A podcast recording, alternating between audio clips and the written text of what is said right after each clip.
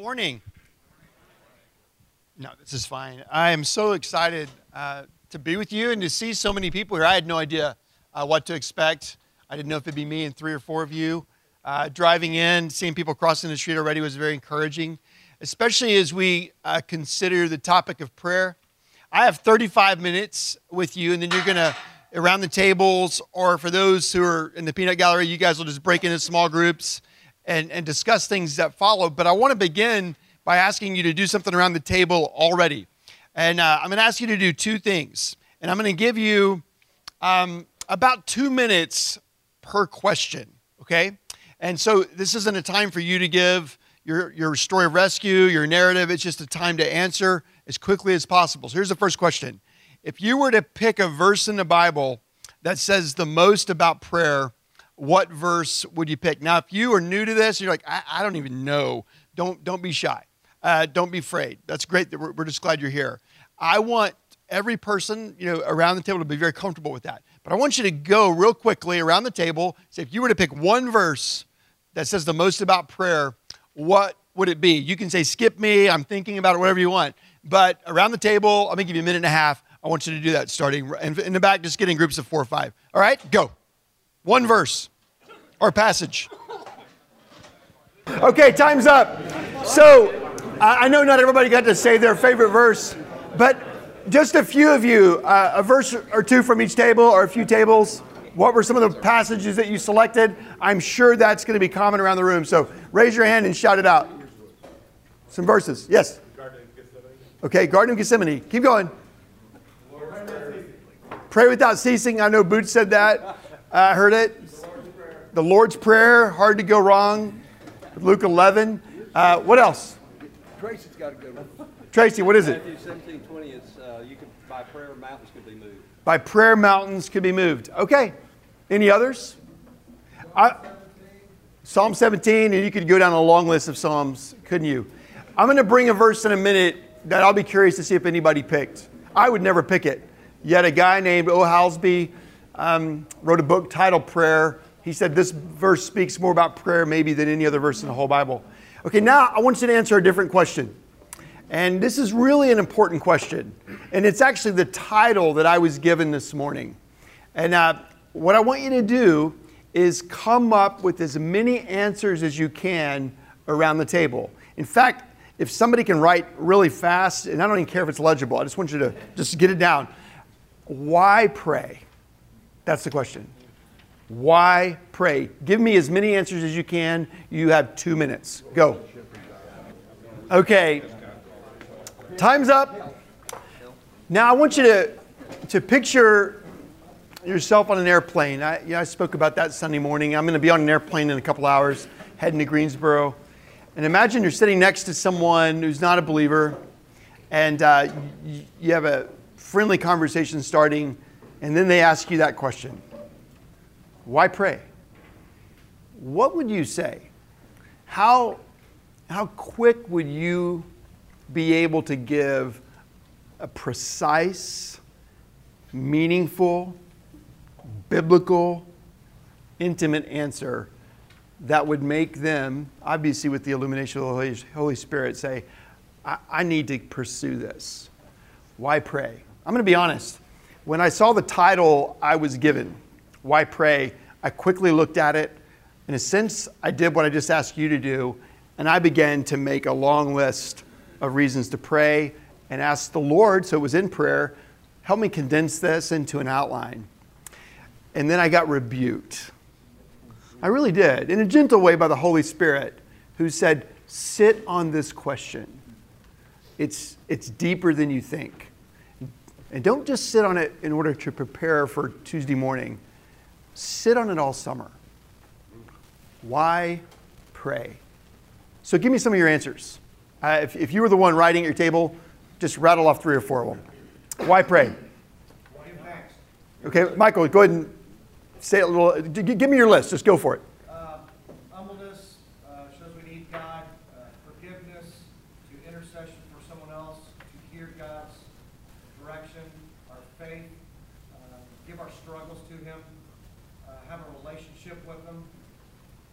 wisdom, for health, what else we got here?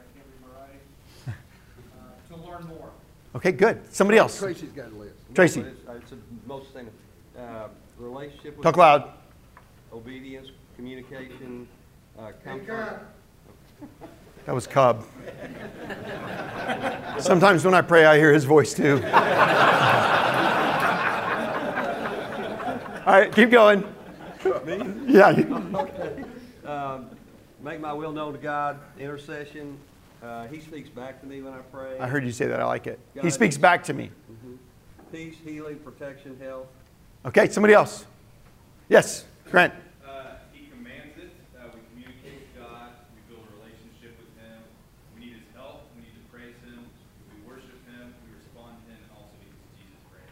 Has anybody heard anything wrong yet? And, and I don't think we would. You, you are able to give a long list of reasons why we should pray. Why pray? I also think we will learn a lot about how we view God by the, the answer that we come up with pretty quickly. Some of you probably went right to duty. He commands it. That's really warm and intimate. But He does. Others of you went the opposite direction. You, you didn't think so much of the king, creator, but you thought of the father. And why wouldn't you? Luke 11. And it's more of Abba, Daddy, welcoming me in. We can just talk about anything. All right? So, the way in which your mind begins to think about a question like that probably reveals a lot about the way in which you view God, which is probably right, but taken to the extreme may limit other aspects of God. Another thing that I think we do when we hear a question like that is we're so burdened to give the right answer that instead of sitting with the question, we run to people who have already answered it. And so we, we move quickly, especially in a church like ours, towards who can I quote? Who sounds the most godly? Who sounds the most right? Who sounds the deepest? Who might nobody else have read or heard that will make me sound as if I know more about prayer? And we actually don't answer the question for ourselves. I don't want you to do that. In fact, this morning, I'm not going to give you my answer. Do you know why? I'm still in process. I'm about three weeks in to what I think is going to be a question that I sit in all summer. Why pray? Now, I'm going to give you hints, I'm going to express certain things, but, brothers, you as a believer, or a man who's maybe on his way to becoming a believer, you ought to be able to give a concise, meaningful, intimate question to the answer, why pray? And what I am praying for, you and all of us that, that go through this this summer, is that you're going to sit with this question and that the Lord is going to, as you pray, reveal something to you that becomes a statement that is meaningful. Because if it doesn't happen, your prayer is going to be less than what I believe God would desire. It's going to be as if you're living vicariously through someone else's experience, someone else's writing, as opposed to just being able to say, here is the answer to why pray that the Lord has given me. It's just a deep question, but on the surface, it doesn't appear that deep. It just appears like a good introduction to a series on prayer. It's much more than that. That's how I was rebuked. Why pray? So I want you to begin to think about prayer as what we're told is a means of grace. So, the means of grace in our tradition, the Word of God, the sacraments, and prayer. Prayer is the means of grace that God has given His people for all time. There were generations, thousands of years, where people did not have the Word of God in their hands where they could read it. Okay? Um, we all have it. We have it on our devices, we have it in a book form.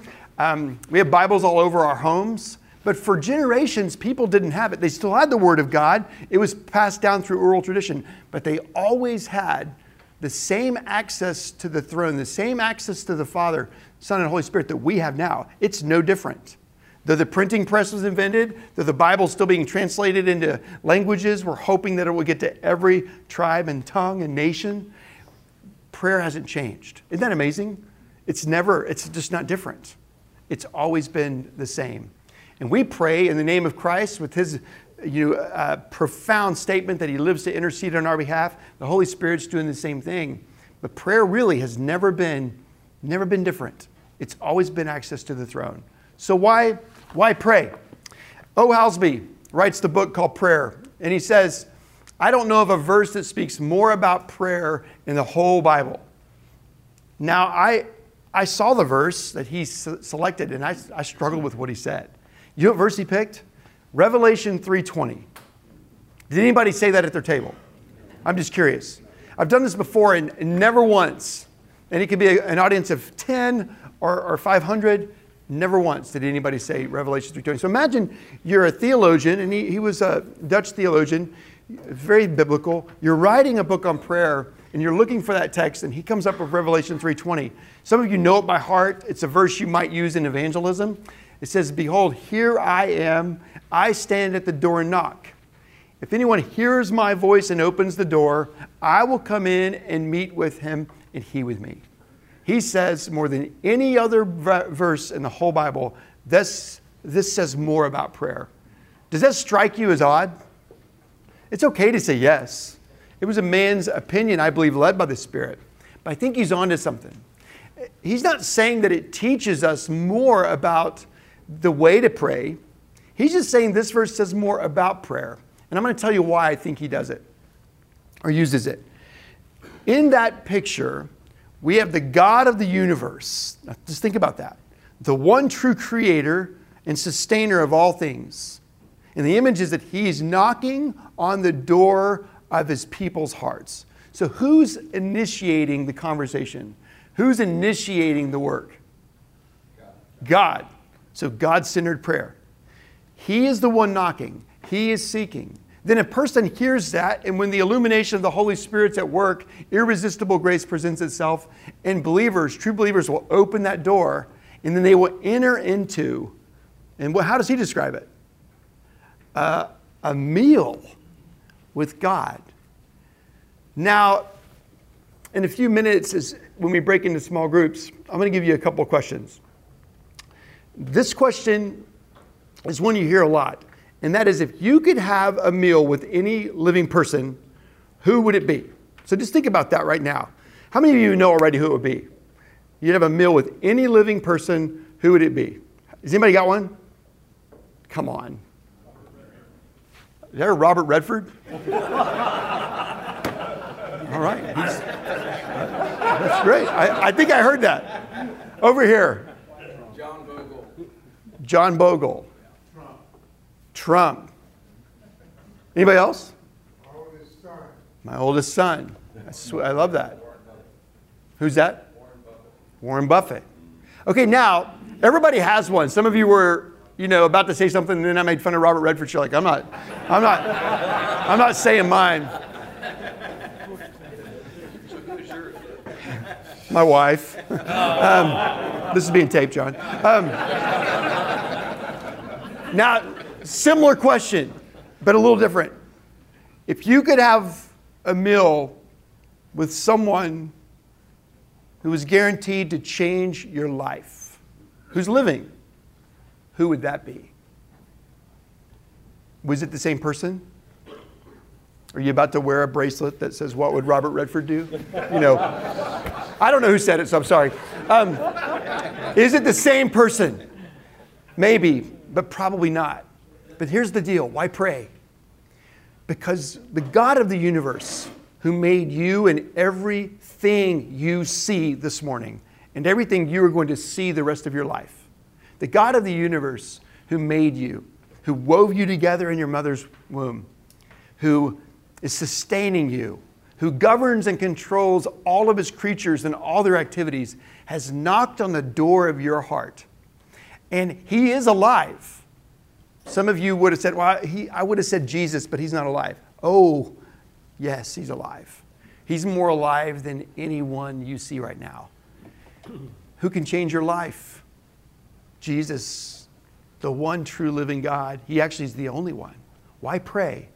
Because the God of the universe loves you so much that, in spite of your sin and your rejection, the fact that you were called a God hater like me, He says, I want you. And I don't want you just for salvation sense, where you can say, okay, my name was written in heaven, I said the prayer, I'm done. I want to be intimate with you. I want to impress upon you my presence. I want to give you the marks of a true disciple, which means you're being made like my son. Why pray? Because you can't have a meal ever with anyone like the one you're praying to. That's important. And we miss it. We, we just do. We, we move towards formulas, they're not bad. We need those things. We move towards structures. We move towards trying to have the right answer, and we should. But we can easily miss what's happening. That when we pray, we are in communion with the Lord God Almighty. Isn't that amazing? Why, why pray? So that's what the Lord began to do in my heart. He began to, to unravel how quick I was to think about the best quotes I know on prayer, and I know a lot. I've read so many books on prayer.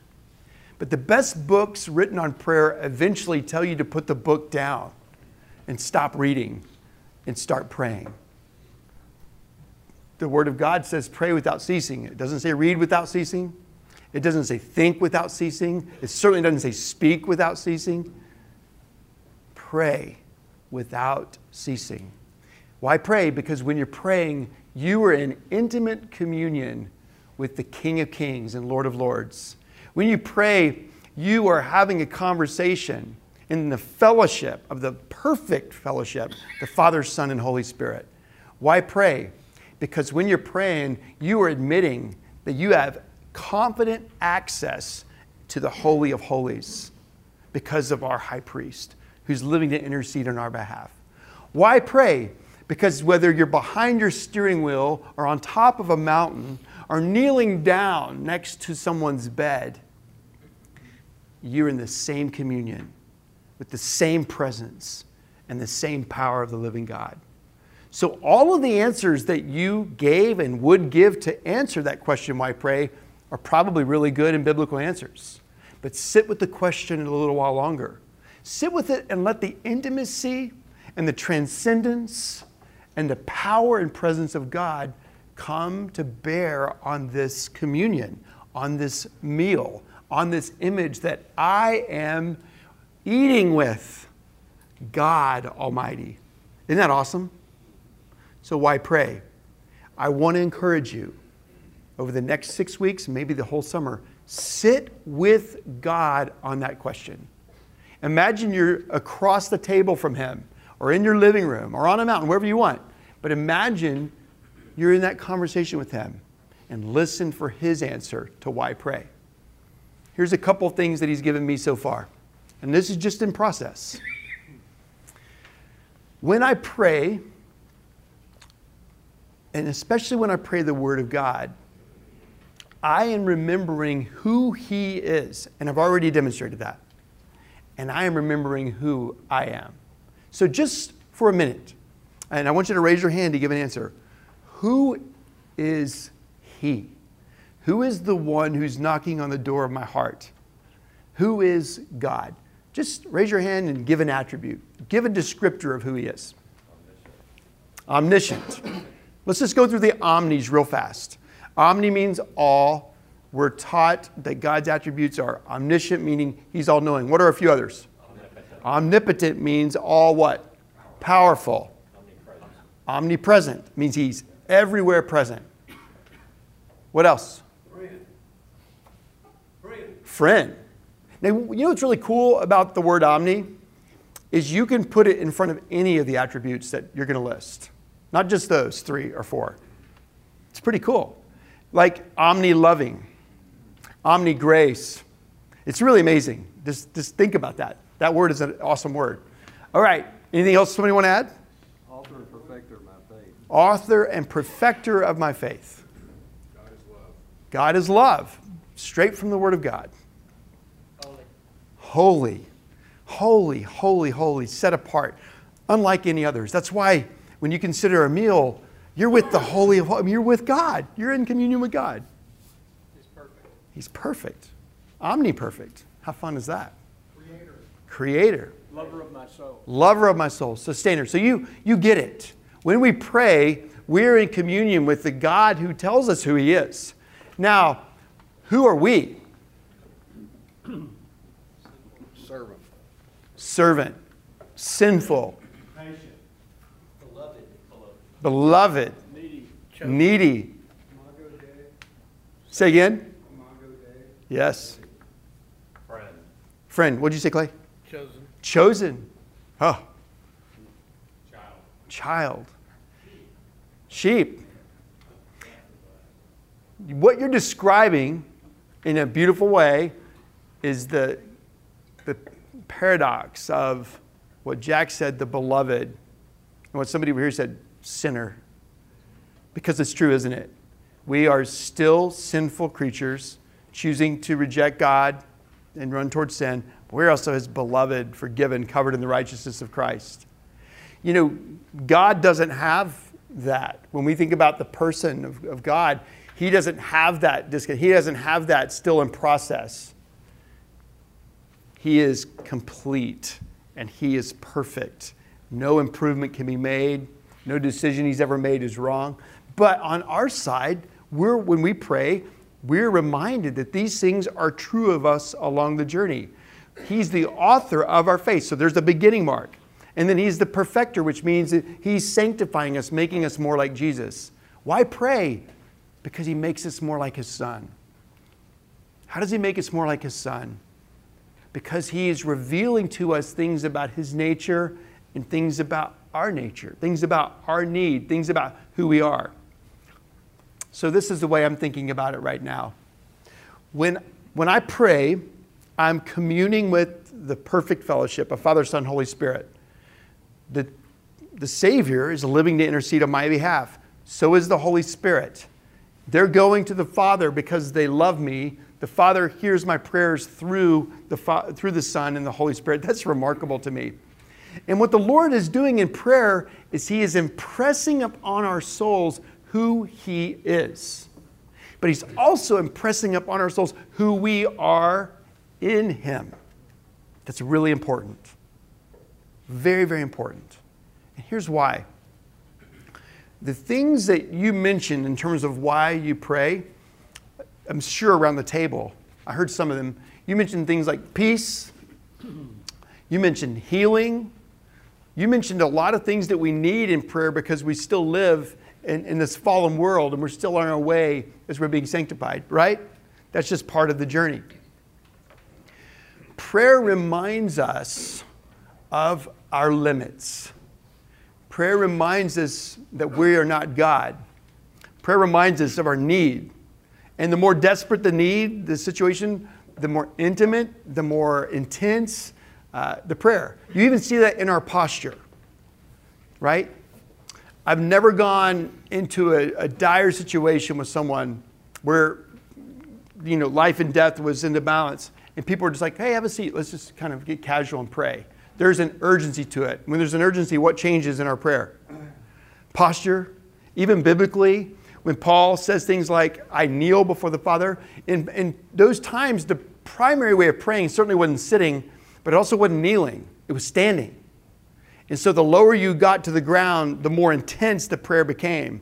So when Paul in Ephesians speaks about kneeling before the Father, he is in a desperate place pleading for God's people. And you have that happen at times in your life where you're like, this is so serious, I need to kneel. Do you know if you kneel or, or don't, it doesn't change the prayer? It doesn't. Posture is not a biblical mandate that says unless you do it this way. But we're tempted to think that way, aren't we? What it does demonstrate is we're just desperate. I'm going to China in a few weeks. Four trips ago to China, we lost a girl in the Forbidden City. There was a hundred thousand, maybe you know, probably close to a million people touring this place. And this one girl just didn't pay attention to the rules and she got lost. She's about 5'4, long black hair, dark skin, looked just like all the other million people that were there. We couldn't find her. I literally sent teams out to look and I laid down on the ground just before the Lord and just begged him, help us find her. And we did. We did, and it was a beautiful reunion. I was desperate.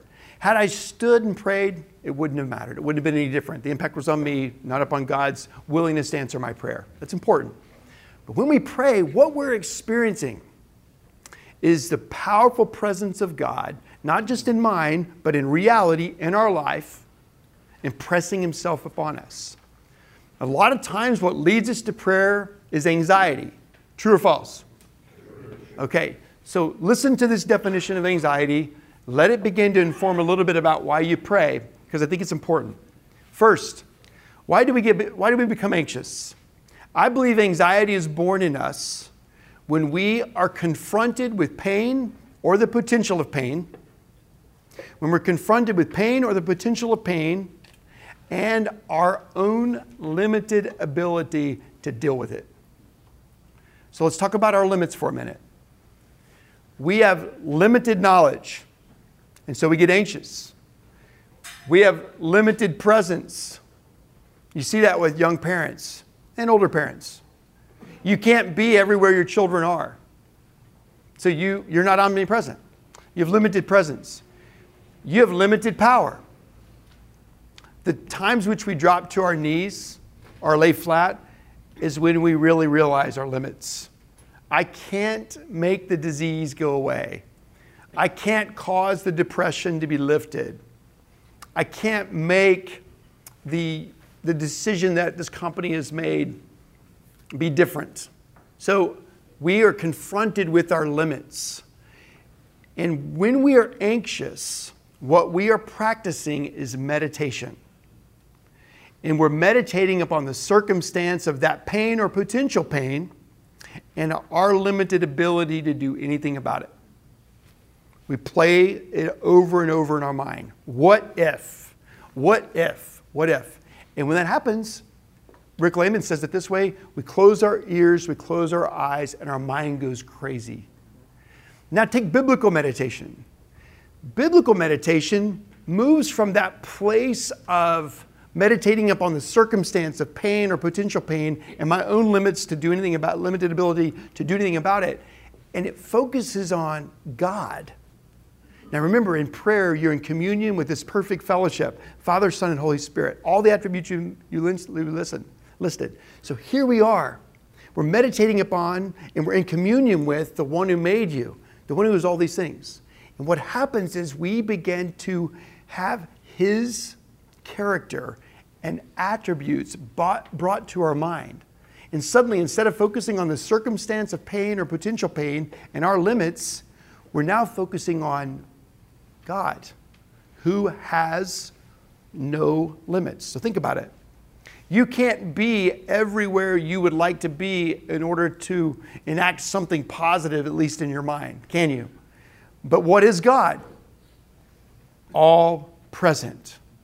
You have a Maybe your, your parents are aging and they don't live in the same city, and you're not there to see everything that's going on.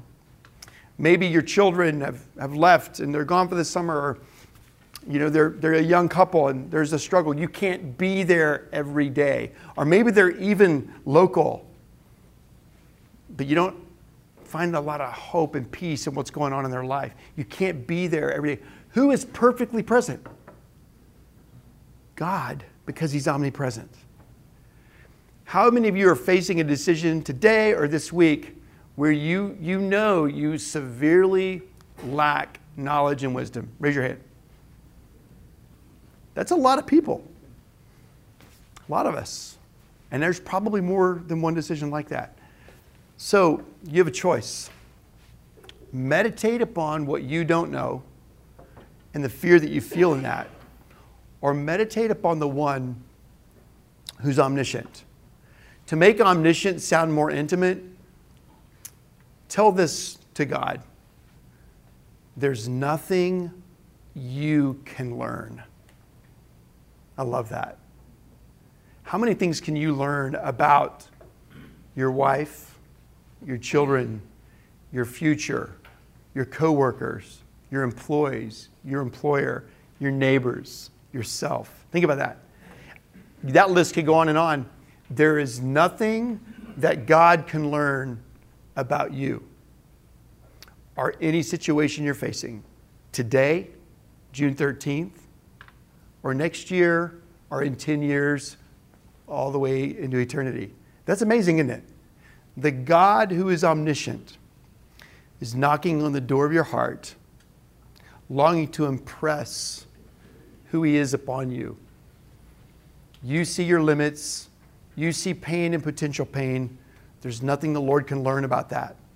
Let's keep going for a couple minutes. Do you have limited power? We all do, don't we? And we try to pursue power, money, connections, relationships, gifts, whatever. It's all limited. Somebody said they wanted to potentially have, you know, lunch with Warren Buffett. He's got some monies. But it can all be measured.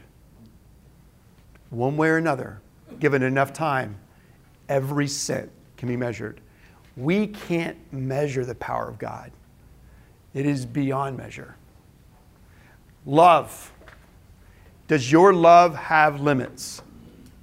Take the person or people that you love the most. Does your love have limits? Do you ever get to the point where you know you still love them, but you're not acting like you do? It's hard to love because of an unlovely gesture or a decision. God's love has no limits. Maybe another way of saying it that's a little more intimate why pray? If God could love you more, He would. But He can't. How come? How come? Tell me. Because His love is perfect, and perfection means it cannot be improved upon. We say things all the time like, oh, that was perfect. No, it wasn't. It was maybe close. It was maybe really good, but only, only God is perfect. He cannot be improved upon. Okay, it's time for me to stop. So, here's the questions. Our first, the question Why pray? I don't want you to answer that around the table right now. I want you to sit with the question. I want, to, I want you to sit with the question all summer. And it would warm my heart in six weeks or eight weeks or 12 weeks if you would send your answer to Pat.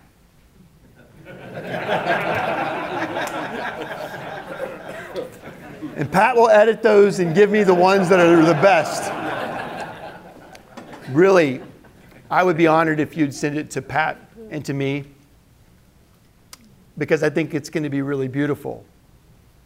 But let me caution you don't run just to the thoughts of being right or to trying to impress. Sit on the question. And it's okay to say, here's where I'm at right now. This is what the Lord's showing me in prayer.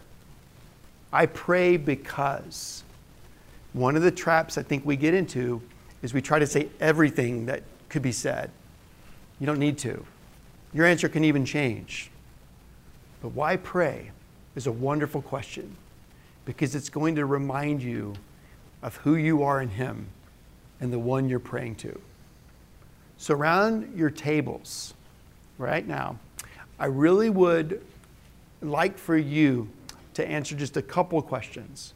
The first one is this Why did you come this morning?